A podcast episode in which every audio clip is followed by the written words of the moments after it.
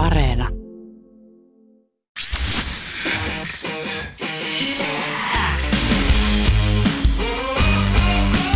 Teppo Vapaus. Uuden musiikin rock show. Maustityttöjen Tein kai Lottorivini väärin soi tässä Yle Xllä Teppo Vapaudessa. Odotettu debyyttialbumi Kaikki tiet vievät Peltolaa julkaistaan nyt perjantaina, siis pienen hetken päästä.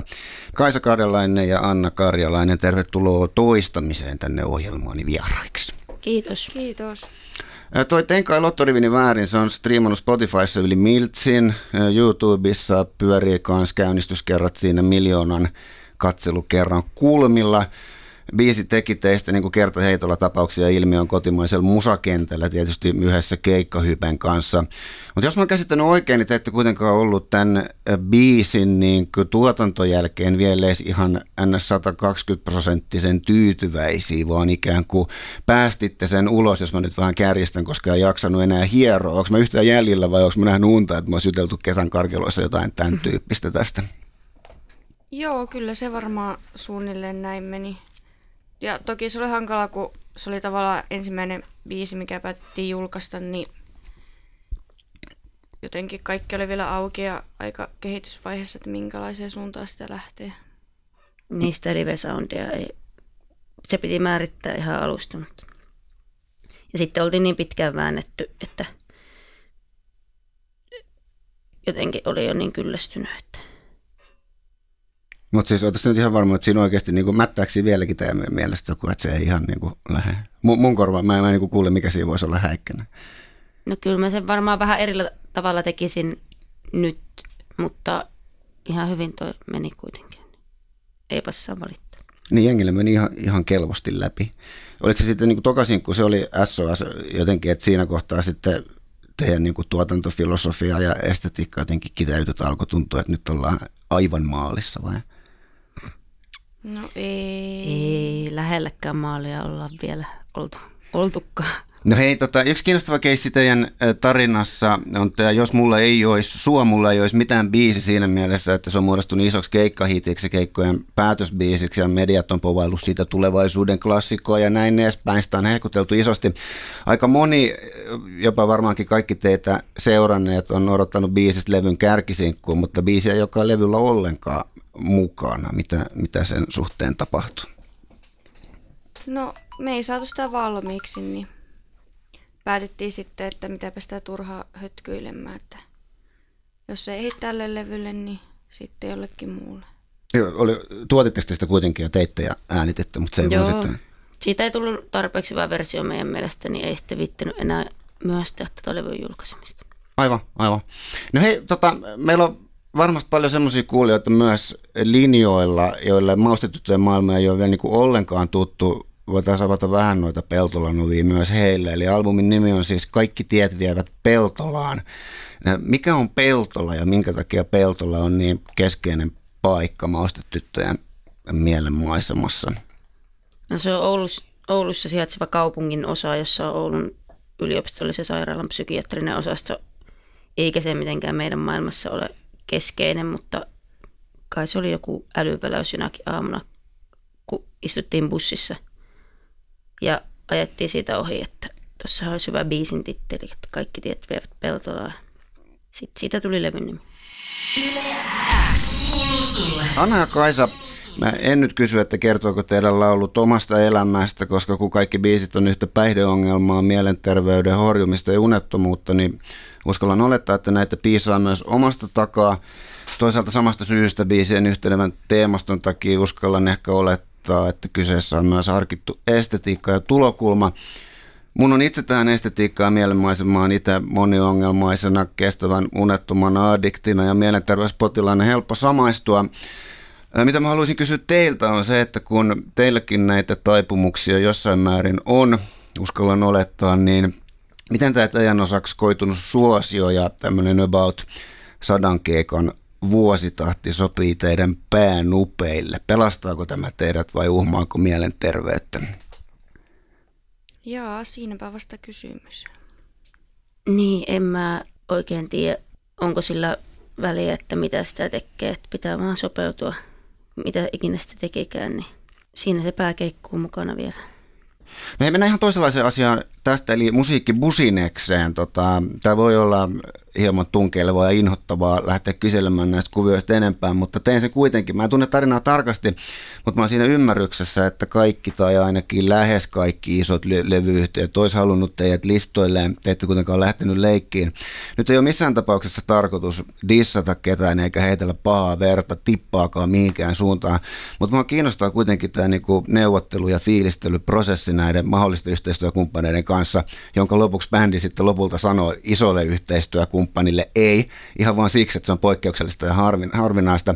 Mä haluaisin aloittaa geissistä, geissistä Gabi Hakanen. Gabi vetää siis hyvät kuulijat Vallilla Music House-nimistä levylafkaa, joka julkaisee esimerkiksi Ville Valveet, Agentsi, Stereo, Ellipsi ja Tuomari Nurmio, Herra Ylppö, tämmöisiä artisteja.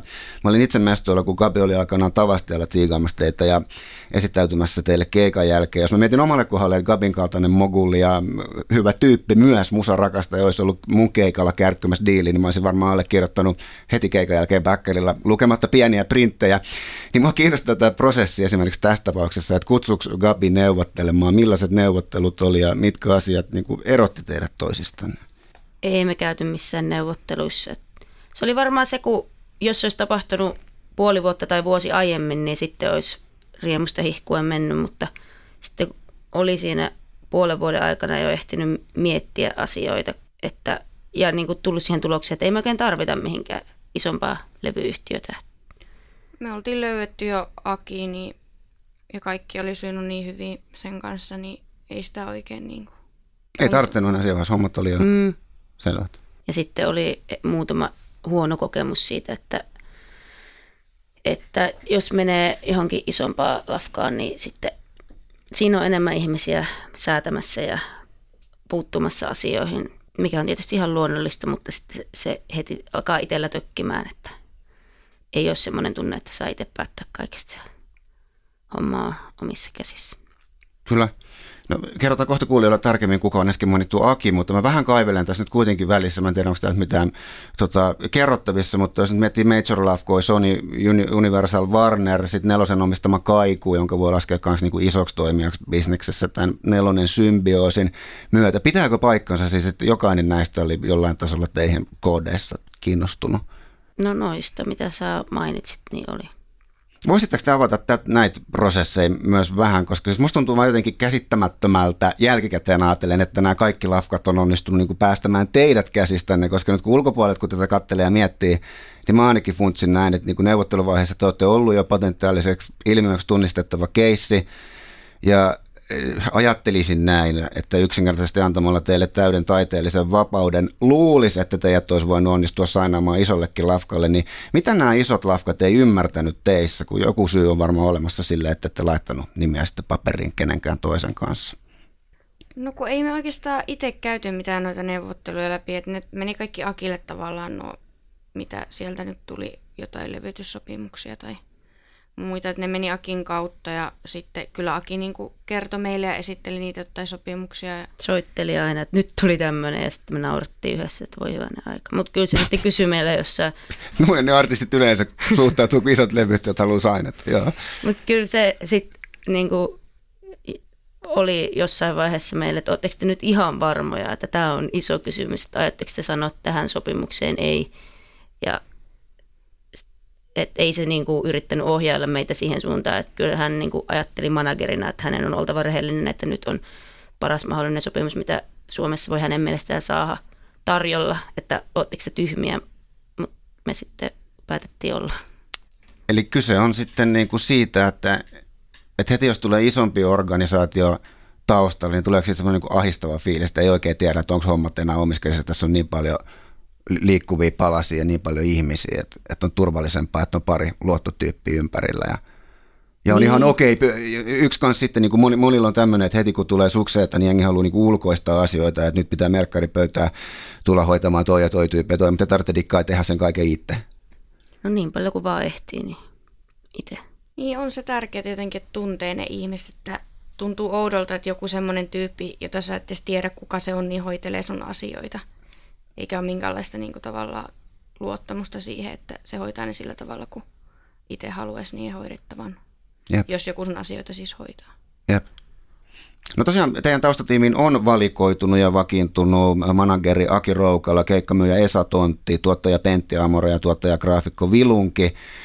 Ydin, ydinporukkaa voitte lisätä tähän myös, my, myös toki tyyppejä tässä. Tuntuu, tuntuu loogiselta tosiaan tämä porukka siinä mielessä, että kaikki on omilla sektoreillaan oman tiensä kulkijoita, jotka ei ole edes pyrkinyt kiinnittymään just niin kuin isoihin toimijoihin duunareina, vaan tekee oma juttu omalla polullaan. Saatoin syödä vastauksen nyt tässä samalla just äsken, mutta miten te kuvaisitte itse kunkin roolia, että mikä on näiden tyyppien merkitys teidän menestystarinassanne ja toki myös kiinnostaa, että mikä just heissä on tuottanut teille sen olon alkuja, että näiden kanssa on hyvä.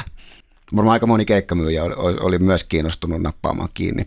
No se on vaikea sanoa, että mikä on niiden merkitys, että kyllä mä uskon, että Akin työllä on myös kova merkitys. Että välillä sitä miettii, että ehkä kaikki onkin vaan Akin ansiota, että, mutta, mutta Aki on se, joka hoitaa kaiken ja se, se halusi ottaa, tai sen mielestä Esa oli hyvä vaihtoehto tuohon keikkamyyjäksi.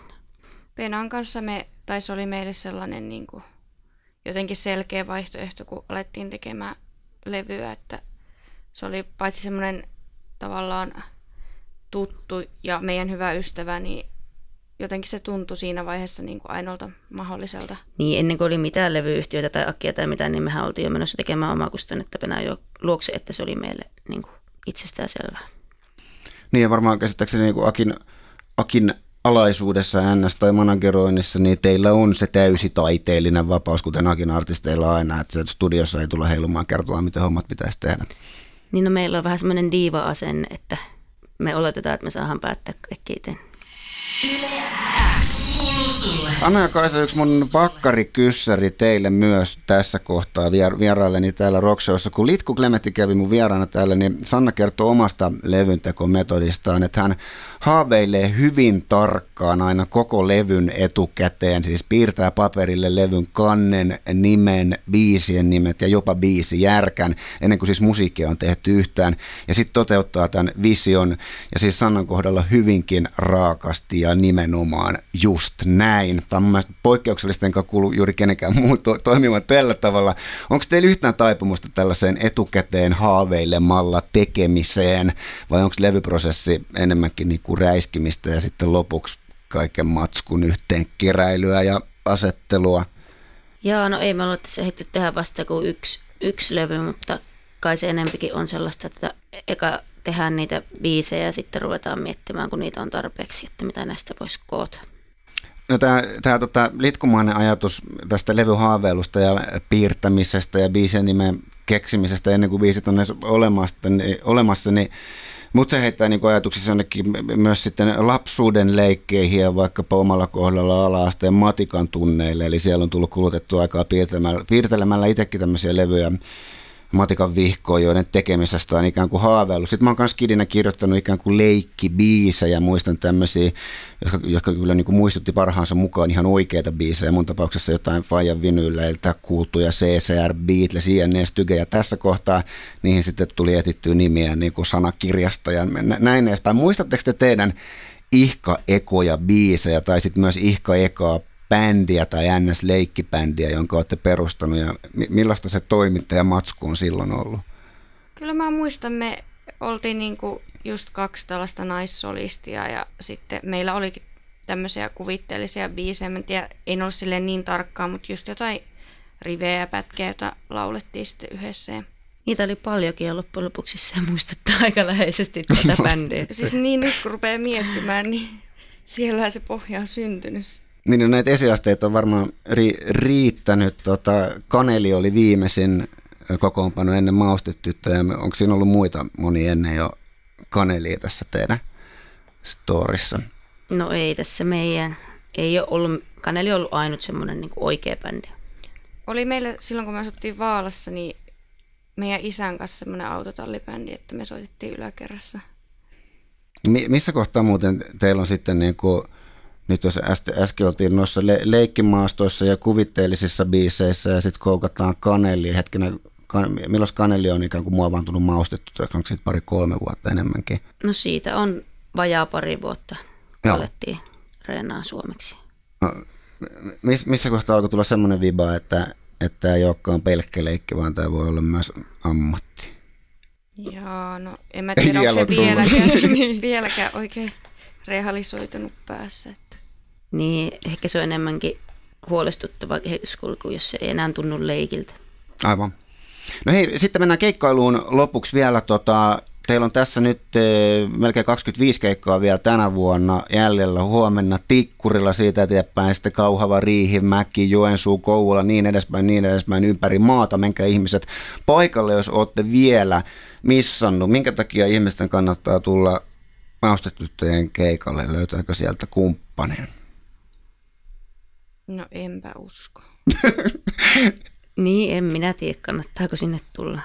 Kumppania sinne varmaan kannattaa tulla etsimään, en mä tiedä, kannattaako meidän musaa tulla kuuntelemaan. Niin, se on analoginen kohtaamispaikka.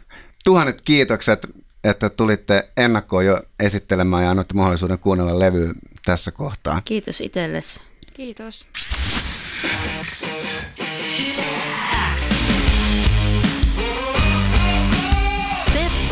Vapaus. Uuden musiikin rock show.